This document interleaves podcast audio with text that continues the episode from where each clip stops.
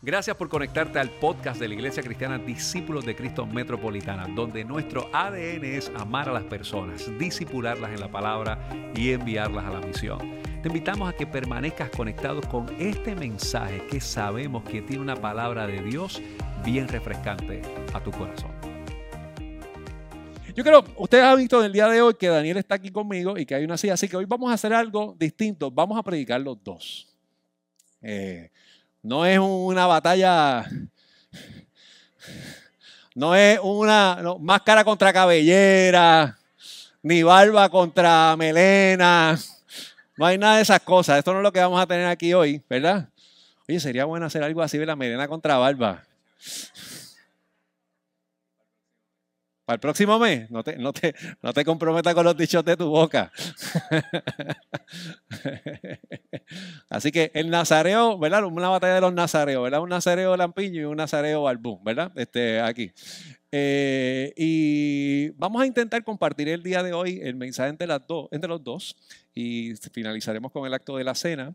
Y queremos que, que prestemos mucha atención porque nuestro interés en la mañana de hoy es que podamos eh, abrazar o acariciar el concepto de lo que nosotros hemos llamado el verbo, el evangelio encarnado, pero particularmente, específicamente hoy, que es nuestro primer tópico de esta, semana, de esta serie, que lo vamos a hacer por las próximas ocho semanas, que es justamente finalizando la semana antes de Semana Santa, sobre aspectos importantes que entendemos que son fundamentales en la misión de que el verbo, que es Cristo Jesús, que es la palabra, que toma forma, que no únicamente se queda en un discurso, sino que asume un proyecto vivo entre nosotros y entre nosotras. Yo no sé si ustedes recuerdan cuando eran pequeños, quizás lo pueden hacer hasta de grandes, pero un juego típico cuando nosotros éramos chiquitos era escondite. Escondite, ¿verdad? Yo les compartí a ustedes que yo a veces me escondía en el zafacón subterráneo de mi casa. No había nada mejor de cuando uno jugaba. Tú lo hiciste también, Brian. ¿Sí?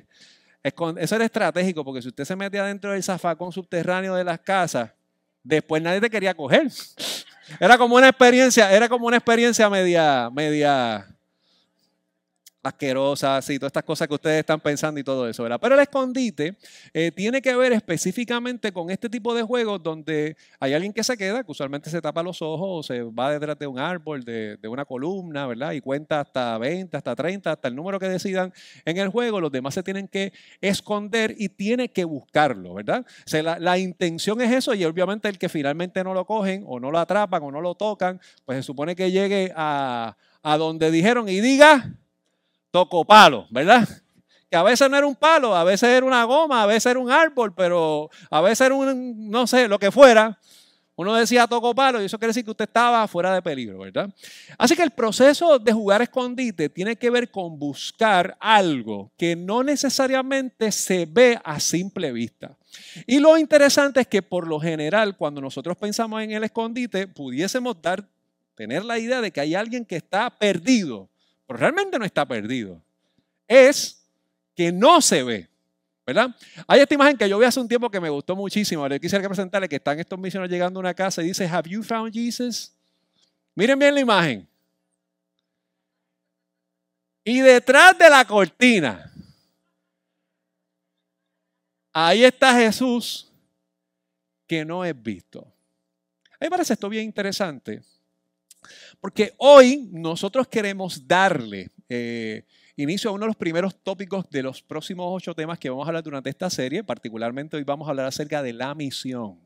La próxima semana vamos a hablar del discipulado, vamos a hablar eventualmente de la oración, de la justicia, de la humildad, del servicio y el perdón y la reconciliación, porque nosotros entendemos que todos estos tópicos, la misión tiene que estar encarnada, el discipulado tiene que estar encarnado, que la oración tiene que estar encarnada, que la justicia tiene que estar encarnada, que la humildad, que el servicio, que el perdón, que la reconciliación tiene que ser algo que tome forma, que camine entre nosotros, que se exhiba y que no únicamente quede solamente en un discurso teórico.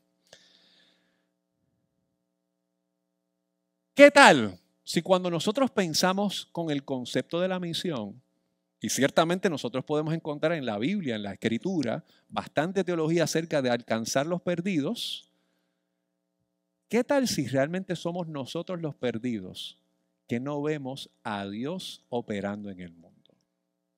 ¿Qué tal si en el proceso de nosotros tratar de entender el concepto de la misión, no quiere decir necesariamente que nosotros no estemos alcanzando a los perdidos, es que tal vez nosotros estamos perdidos con respecto a lo que es la misión del Evangelio. Y Dios está ahí convocándonos, pero no lo vemos. Porque hemos estado acostumbrados a un concepto misionero que tal vez está orientado acerca de nosotros como actividad heroica, pero no identificar qué Dios está haciendo alrededor de nosotros. En el concepto teológico, cuando nosotros hablamos de la misión, el concepto teológico se llama misio dei. Y misio dei básicamente lo que quiere decir es que la misión no es mía, la misión es de Dios. Y lo que nosotros tenemos que tratar de entender es dónde nosotros y nosotras estamos ubicados con respecto a la misión que al final, y pudiésemos decir inclusive desde el inicio, es de Dios.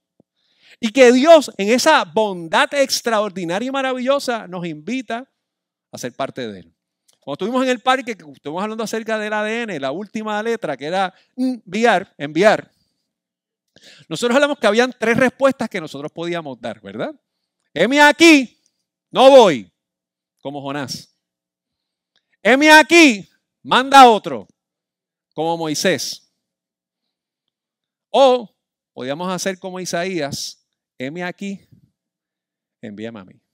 Todos y todas, cuando nosotros analizamos los conceptos, las realidades de cada uno de ellos, desde su pasado y su presente, tenían las suficientes características para invalidar su capacidad para ser parte de la misión.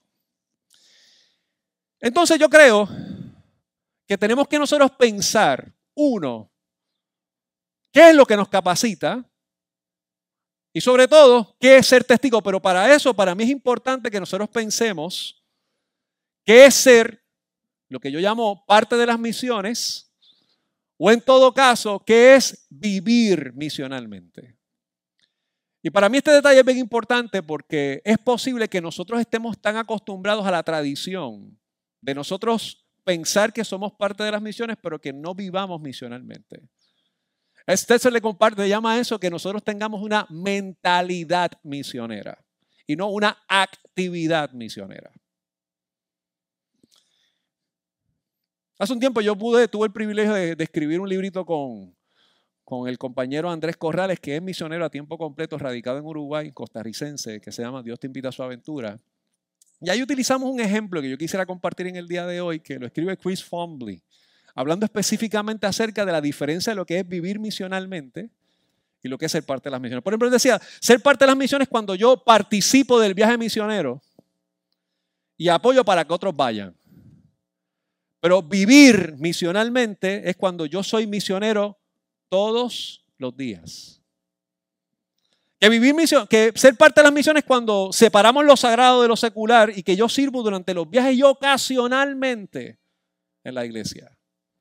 En otras palabras, hay veces que decimos, no, no voy a servir, no es mi tiempo. Decidimos tener una mentalidad de misiones, pero no vivir misionalmente cuando decimos, Dios está trabajando en todo en la vida y procuro trabajar, todo en la vida junto a Él. Ser parte de las misiones cuando yo pienso que las verdaderas misiones son para quienes tienen, y entre comillas ponemos, llamado misionero. Cuando vivir misionalmente es creer que todos somos llamados a las misiones, a ser misioneros.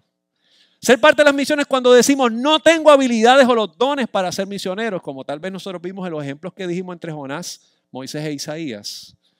Pero vivir misionalmente es saber que Dios me ha creado con dones únicos que puedo usar a favor de su misión.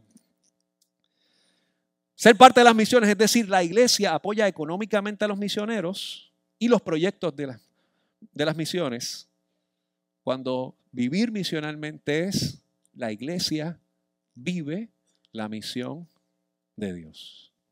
Y esto es bien importante nosotros entenderlo. Porque, ¿se acuerdan que la semana pasada nosotros dijimos que usted es epicurio o estoico sin darse cuenta?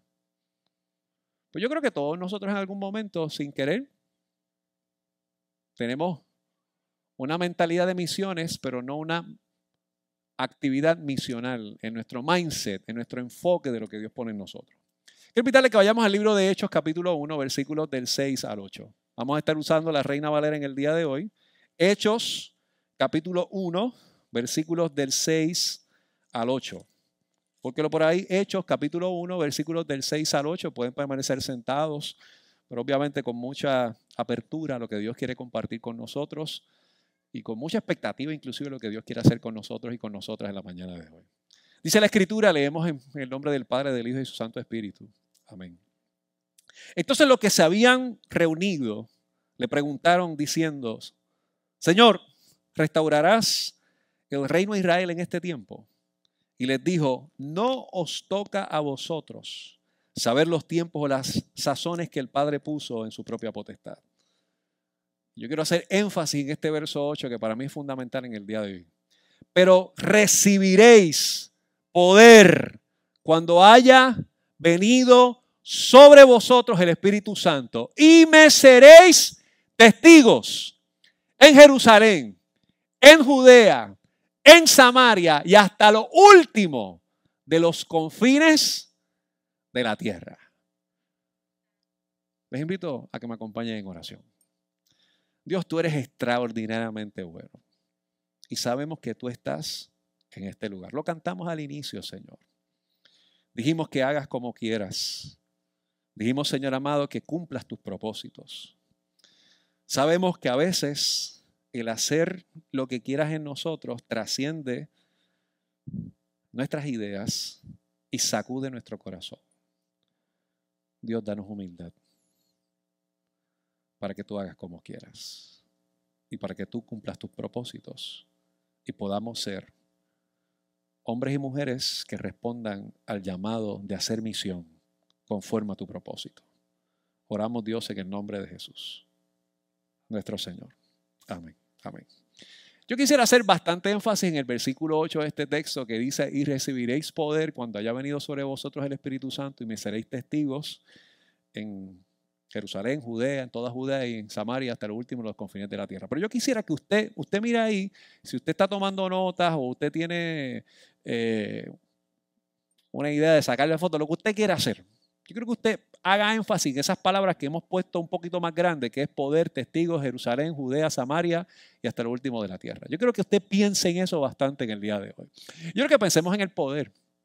Yo le decía a Daniel cuando hablábamos de este mensaje que yo tengo, y creo que es un montón que compartir con, con ustedes, ¿verdad? Pero que cuando yo pienso en el poder, yo tengo este issue mental de problema, porque cuando yo era chiquito, cuando yo pensaba en poder, yo pensaba en esto que usted va a ver en la pantalla, en He-Man por el poder de Grayskull. He-Man. ¿Cómo es que se llama el príncipe Adam? No, tú no sabes porque esto es un nene de los 90. cada vez me sigue faltando el respeto, una y otra vez. De hecho, hoy, hoy me encontré con... ¿Cuál era tu nombre? ¿Cómo? Rey, Rey. Me dijo que él estuvo en Morton cuando él tenía 14 años. Y yo le dije, no me sigas insultando ya es padre de una niña, es una cosa increíble, ¿verdad? Así que gracias, Rey, por, por hacerme sentir mayor, mayor, mayor. Pero yo, yo pienso que este asunto del poder, y tengo a veces dicho, cuando usualmente yo pensaba en poder, yo pensaba en algo como mágico, como a nivel de hechizo. Eh, y obviamente veía mi serie favorita, que eran los Thundercats. Ah, ustedes saben que yo era Leo, ¿no? y que toda mi familia éramos los Thundercats, mi hermano era Pantro, ¿verdad? Y siempre, ¿verdad? Decíamos que mi abuela era Munra, este, pero ella era una mujer buena, una mujer buena. Pero lo que quiero es, ¿cómo es posible que a veces nosotros entendamos el poder porque estamos influenciados sobre todas estas cosas supersticiosas, supersticiosas?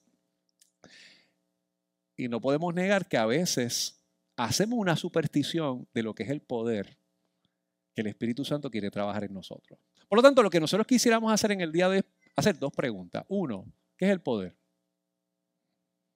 Dos, ¿qué es ser testigos?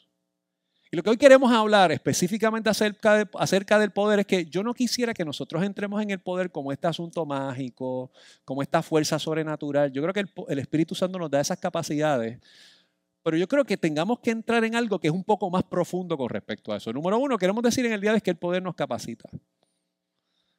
Ahora, la pregunta sería es, ¿para qué nos capacita el poder?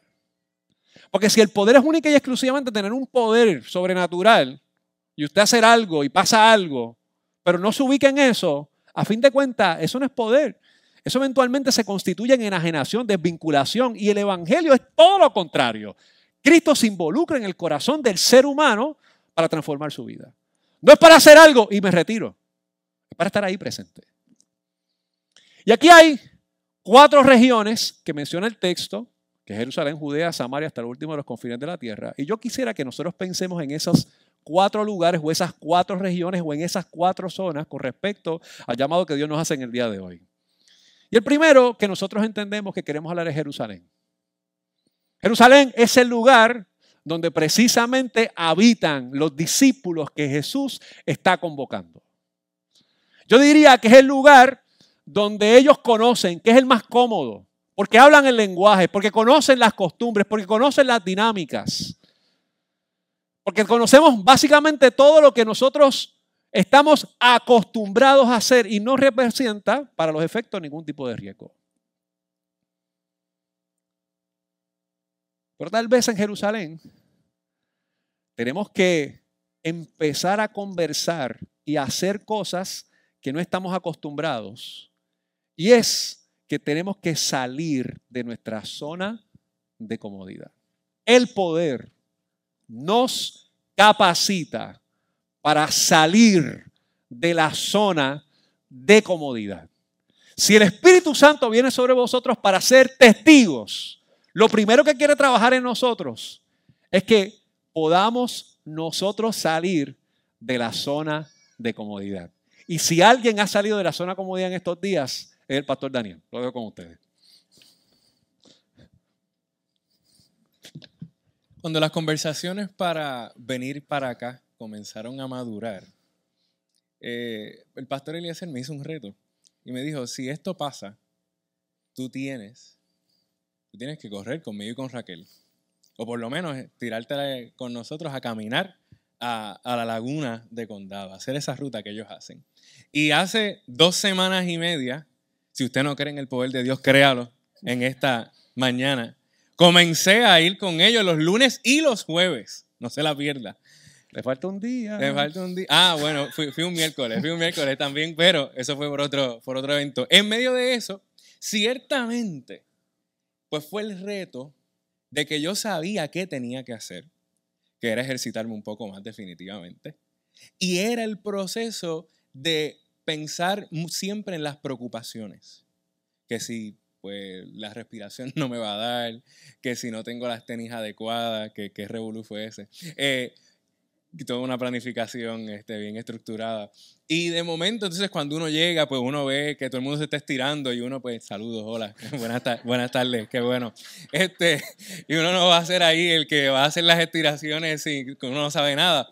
Y es que precisamente cuando eh, le cogemos tanto gusto a Jerusalén, a casa, a hacer lo mismo, a vivir desde nuestras rutinas, la misión está hecha para incomodarnos de una buena forma porque Dios cree en nuestro potencial. Y esto no es un asunto motivacional en donde ahora se nos infla el pecho, al contrario, es algo que nos debe profundizar en la humildad, que es que desde la fe cristiana nuestro Dios santo y poderoso cree en sus hijos y en sus hijas. Por tanto, el tránsito hacia Judea nos invita para entender que el poder nos capacita para enfrentar los retos. Probablemente uno de los retos de hoy fue levantarte por la mañana. No meramente porque la cama estaba riquísima, sino porque tenemos situaciones, tenemos dudas, tenemos preguntas. Hay áreas en nuestra vida que tocarlas es complicado. Hay tramos, hay millas que hacer, que por si acaso ya he hecho 15. Simplemente por un asunto numérico y de, contabilidad.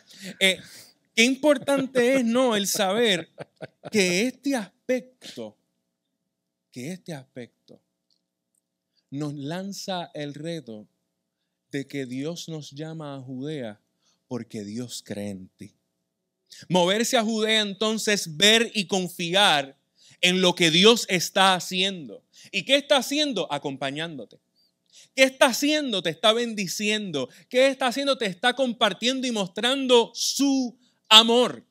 Su corrección en muchísimas instancias para motivarnos que aun cuando pensamos que no podemos ni hacer ni una milla, cuando pensamos que no vamos a dar el grado, el Señor ha depositado en ti y en mí dones y talentos para que Judea sea posible.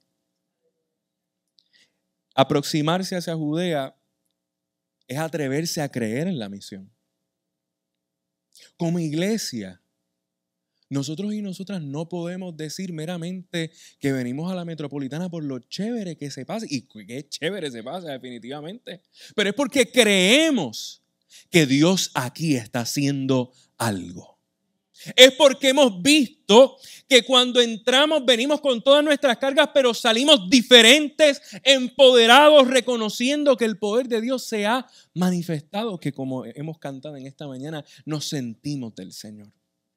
Y eso nos ayuda a creer en la misión, confiados y confiadas de que en Judea también se capacita para tener el discernimiento. Judea es el tramo que nos confronta con nuestra realidad, tienes algo que hacer. Sí puedes caminar, correr, joguear, lo que quieras. Sí puedes en tu trabajo ser luz en medio de las tinieblas. Sí te puedes involucrar en uno de los ministerios. Sí puedes ser mejor padre, mejor madre, mejor esposo, mejor esposa, mejor hijo, mejor hija. Sí, puedes hacerlo. Y este espacio nos confronta con el querer y hacer y nos responsabiliza. Eso es lo difícil de Judea, que es un espacio en donde reconocemos que tenemos algo que hacer y que el tiempo ha llegado. Judea también es el espacio donde la misión se hace visible por el testimonio de otros y de otras. La misión de Dios aquí en la metropolitana se hace visible ciertamente por el testimonio nuestro como iglesia. Y ese espacio va a hacer que la gente de la comunidad, que la gente de Puerto Rico, incluso la gente del mundo pueda ver de forma visible y concreta que hay algo que hacer, pero no nos podemos quedar en Jerusalén. Y en Jerusalén están los de casa, los que se criaron con nosotros. Está el spot favorito que tengamos en nuestra casa. Están nuestros libros, nuestras comidas, está nuestra rutina. Pero el Señor te ha llamado a Judea. No porque Dios esté aburrido o quiera molestarte, sino porque cree en ti. El poder que hay en Judea es que desarrollamos valentía. Valentía evangélica, por darle un nombre en entender que el poder de Dios es el que te acompaña y me acompaña para hacer su misión. Es que podamos tener una autoestima sana en Judea. Es el espacio en donde el Señor ya está vendando nuestras heridas. Y ahora ese es el testimonio para que otros y otras crean que el Espíritu de Dios se mueve para hacer justicia, para dar gracia y compartir amor a todo el mundo. Judea es el espacio, amada iglesia, donde vemos los signos de Dios. Ver los signos de Dios se escucha bien bonito, pero es una tarea profunda. ¿Qué Dios está haciendo en tu vida? ¿Qué es o cuál es el lugar donde tú y yo vemos a Dios? Y el mayor signo de Dios en la misión encarnada es su amor. Ese amor que posibilita un tránsito hacia lo nuevo del reino, pero a lo seguro del Espíritu. No tengas miedo de ir a Judea, porque el Espíritu Santo de Dios te arropa con su gracia para que el tramo sea más fácil, para que la respiración en medio de las millas pueda ser posible para que el trabajo de la obra del Señor en el lugar donde te haya puesto glorifique su nombre. Jerusalén, el lugar de comodidad. Judea, el espacio de aceptar los retos. Pero para madurar, hay veces que hay que ir a Samaria. Mi hermano, cuando nosotros pensamos en Samaria, Samaria es un lugar que no necesariamente nos invita a celebrar. Eh, conocer la tradición bíblica, usted sabe que los judíos y los samaritanos tenían una relación bastante incómoda. Eh, por eso nosotros escuchamos la parábola del buen samaritano. Y en la parábola del buen samaritano específicamente hay un hombre que no es nacional, que no es judío específicamente, y asiste a este muchacho judío que había sido azotado precisamente por otros judíos. Lo monta en su burrito, lo lleva al mesonero, le pone a él eh, los ungüentos, decide pagar eh, y cubrir las necesidades en ese lugar. Y Jesús plantea eso, particularmente acerca de la importancia de nosotros asumir esa posición de los samaritanos.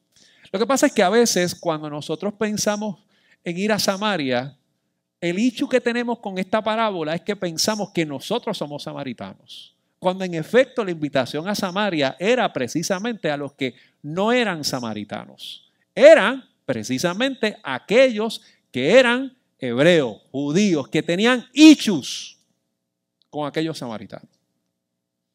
Y este es el problema cuando nosotros queremos o no queremos responder a la misión, es que nosotros somos gente rota gente herida, gente dolida.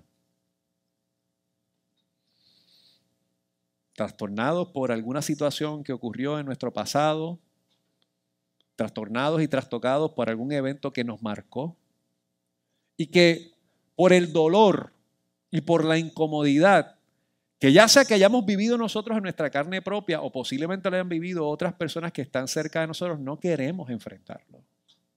Quiero que vayamos a Lucas capítulo 9, específicamente los versos del 51 en adelante, porque aquí se da una dinámica que me parece que es demasiado extraordinaria que nos presenta el texto bíblico y que tiene que ver específicamente con Jesús conversando con sus discípulos. De hecho, ahí Jesús está conversando con discípulos que son, pudiésemos decir, de ese core staff de él.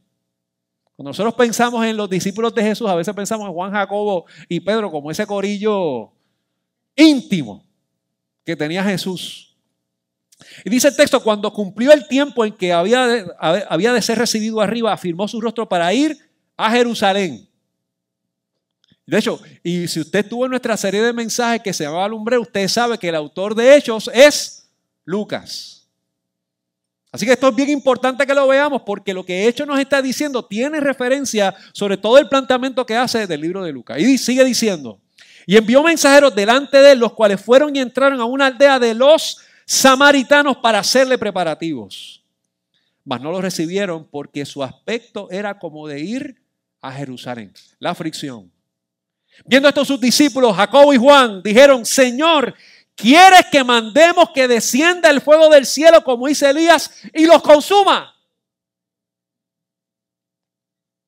Entonces Volviéndose los reprendió y les dijo, vosotros no sabéis de qué espíritu sois. Wow, papo. Porque a veces posiblemente lo que ocurre cuando usted y yo no queremos entrar a Samaria es que estamos llenos del Espíritu, pero no del Espíritu de Dios. Estamos llenos del Espíritu del complejo, del dolor, de la venganza, de las excusas. Y no queremos encarnar la misión precisamente porque hay, ustedes saben cuando dicen por ahí que hay bagaje, hay historia, hay asuntos que no queremos enfrentar. Hay complejos, hay hechos. Cuando nosotros hablamos de nosotros entrar a Samaria, que el Espíritu nos lleva, mis queridos hermanos y hermanas, el poder nos capacita para superar las discrepancias. las discrepancias pueden ser las heridas, las discrepancias pueden ser puntos de opinión. A veces nosotros no queremos a veces ni compartir con alguien simplemente por su estilo e ideología política o simple y llanamente por cuál es su costumbre de compartir o de ver algún deporte. Tenemos discrepancia. Y se nos olvida que nuestra vida, nuestro pecado, tiene total discrepancia con la santidad de Dios. Porque como nosotros nos vemos como los samaritanos que asisten, pero no como aquellos que realmente nos convocan a salir de la zona de comodidad, hablamos y no encarnamos la misión porque estamos matizados por la herida, por el dolor del corazón. Lo interesante cuando termina este texto, dice el versículo 56, luego del 55 que leímos hace unos minutos atrás, que decía, porque el Hijo del Hombre no ha venido para perder las almas de los hombres, sino para salvarlas. En otras palabras, ese juego de escondite no es que están perdidos, es que nosotros las hemos perdido. Y hemos decidido que sigan perdidas porque no queremos entrar a nuestra Samaria. Mi querido hermano y hermana, el poder del Espíritu Santo no puede ser algo demasiado supersticioso. Tiene que ser algo que nos lleve a salir de la zona de la comodidad, que nos invite a enfrentar nuestros retos y que usted supere la discrepancia y la herida para que realmente sea un testigo del amor de Dios. Y con esto lo que quiero destacar es que el poder de Dios nos convoca a ser instrumentos de servicio y de humildad, para renunciar a la frivolidad del poder de la dominación y la venganza. No, Señor, usted no tiene que dominar. Juan y Jacobo querían, es más, lo dijeron hasta bíblicamente, vamos a mandar fuego como Elías.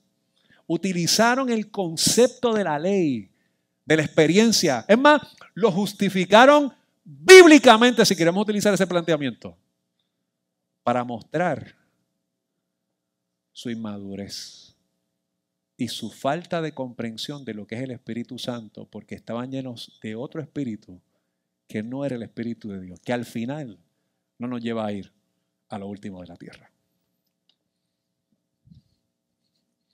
Si usted se ha fijado, lo que hemos entendido como espacio de misión no es un crecimiento numérico, no es un crecimiento en términos de lo esplendoroso, es una misión progresiva, es una misión que se desarrolla y desde nuestra fe es importante saber que el espacio al cual Dios nos llama, ese espacio de misión, es un espacio de desarrollo en donde nuestras etapas, nuestras capacidades son retadas precisamente para ir y trascender lo que vemos.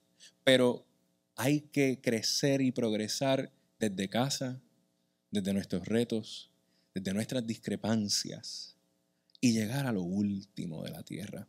Ahora, esto de lo último de la tierra puede significar muchas cosas. Interesantísimamente, cuando nosotros conversábamos construyendo el sermón, hablábamos de la diferencia de las misiones y la misión de Dios.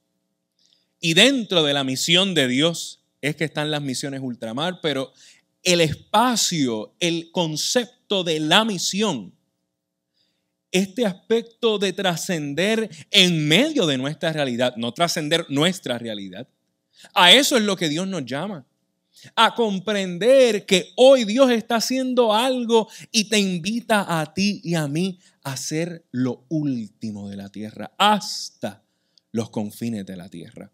Y este espacio nos puede llevar a pensar en otros países, en otras instancias, en situaciones en donde precisamente batalla lo urgente y lo importante. Y usualmente le damos más importancia a ciertas cosas triviales, en vez de estar pensando en lo urgente. Lo importante en una pareja es amarse, pero lo urgente es demostrarlo. Lo importante en un trabajo es cumplir, pero lo urgente es la responsabilidad. Lo importante en nuestra autoestima es reconocernos, pero lo urgente es nuestra dignidad. Lo importante en nuestra vida espiritual es seguir a Jesús, pero lo urgente es ser como Jesús. Lo importante es la iglesia, pero lo urgente es el reino.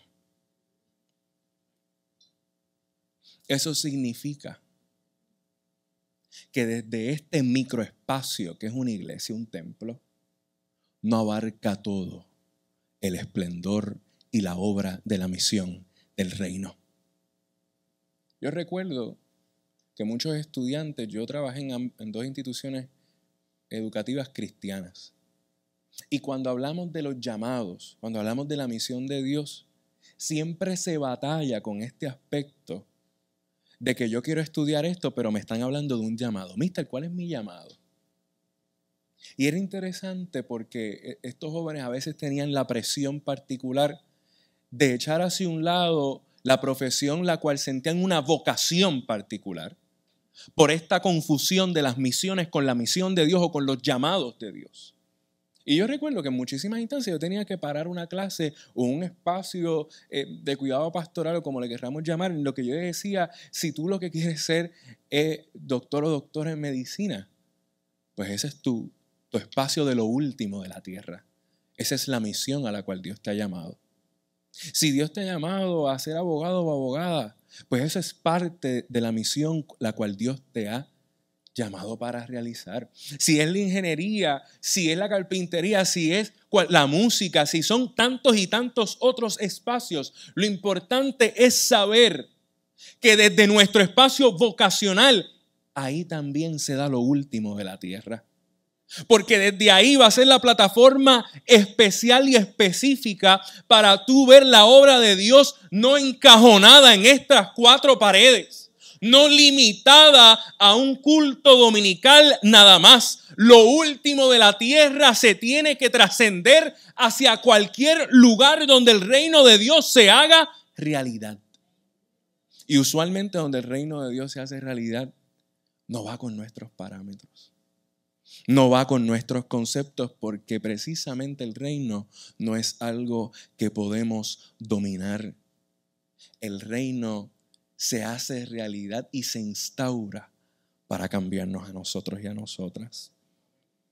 Por esto es que entendemos que la misión es progresiva, porque no se limita a un contexto, no se limita a las personas que nos caen bien, no se limita a nuestra fuerza de amor, a nuestra capacidad ministerial. La progresión de la misión encarnada es ser testigos del amor de Dios, que es el centro de la misión. Muchas veces cuando no entendemos qué es lo último de la tierra, buscamos precisamente eso, la periferia, las esquinas, lo expansivo.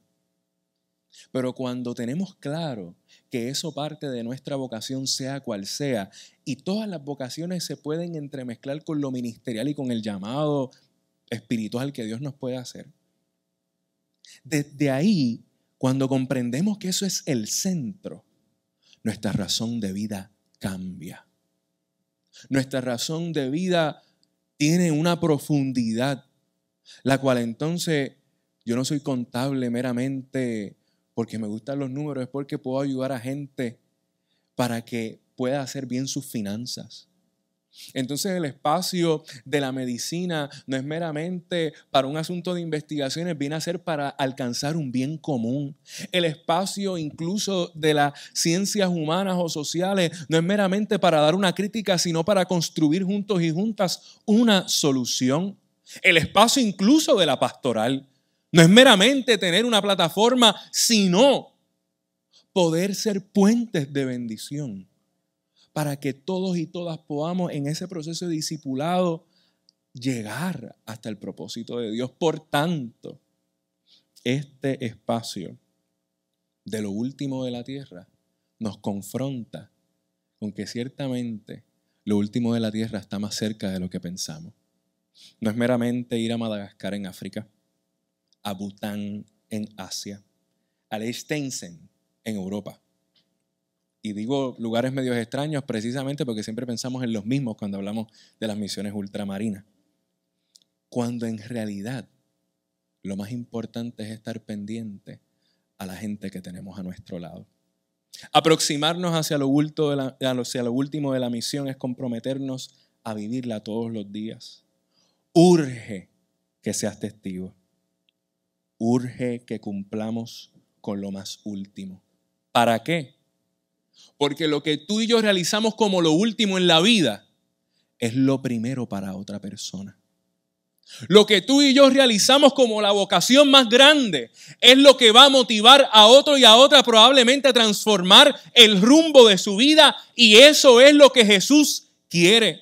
Ese es el Evangelio, que sea donde estemos, lo que realicemos en el nombre de Jesús por inspiración de su Espíritu, motive y capacite a las demás personas.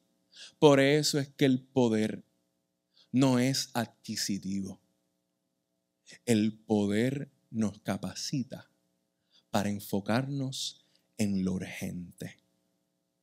Y esto es importante porque esto hace que la misión tenga un sentido escatológico, que no es otra cosa que tenga un sentido de esperanza, de adviento, de venida de Dios todos los días.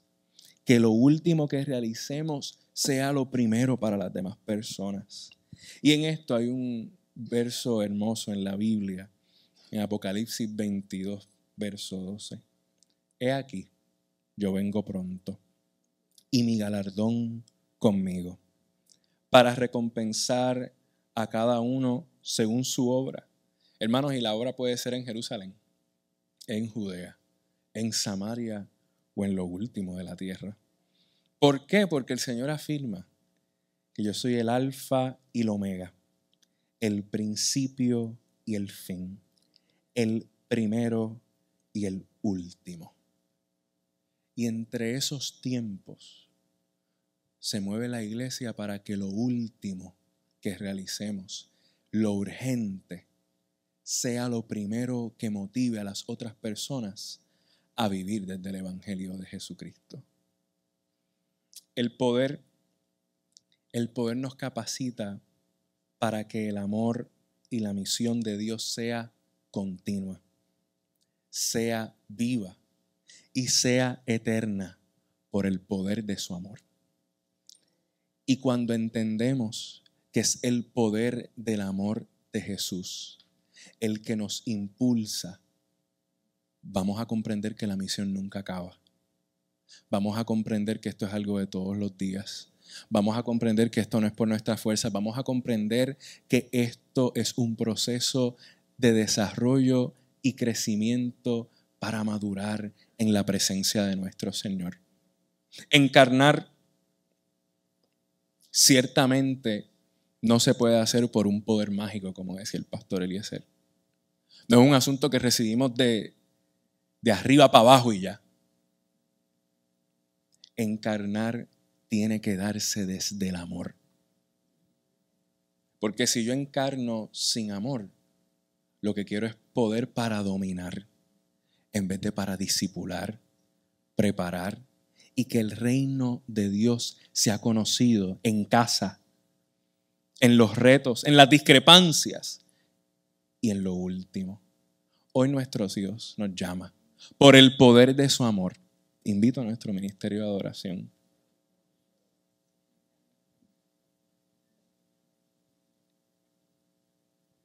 Nos llama para que podamos entender desde un espacio profundo, desde un espacio misional, que el poder del amor de Jesús es lo que te llama a ti y a mí hasta lo último de la tierra. Yo no sé si hoy estás en Jerusalén, si puedes estar ya transitando por Judea, si te encuentras en Samaria, o si ya estás en lo último de la tierra. Pero sea donde estés, el poder del amor de Jesús te alcanza, porque la obra es eterna. Esta misión no es para un rato nada más, es algo de todos los días. Por ende, el Señor te llama también hoy. El Señor te llama también hoy para que puedas responder a su misión y participar en su reino. Pero para eso tenemos que renunciar a ciertas cosas que solamente nos puede ayudar el poder de su amor. Para eso tenemos que renunciar, tenemos que quitarnos unas cadenas de encima que solamente eso sucede por el poder de su amor. Para eso hay que enfrentarnos y superar las discrepancias, los problemas ideológicos, las dificultades, aun cuando el mal se levanta. Pero todo esto se supera por el poder de su amor. Y hoy este lugar es un espacio de misión. Y es una misión en la cual abarca a todo el mundo en la etapa en la que te encuentres. Esto no es para competir en quienes están en lo último de la tierra o quienes se han quedado en Jerusalén. Jamás. Es que sea cualquiera tu etapa, el Señor te llama a su misión. Gracias por haberte conectado a nuestro podcast de la semana de la Iglesia Discípulos de Cristo Metropolitana. Te invitamos a que continúes conectado con nosotros en nuestra página de internet que es www.icdcmetro.com y que sigas compartiendo este mensaje a través de Facebook, Twitter, YouTube e Instagram. Gracias por haber estado con nosotros. Dios te bendiga.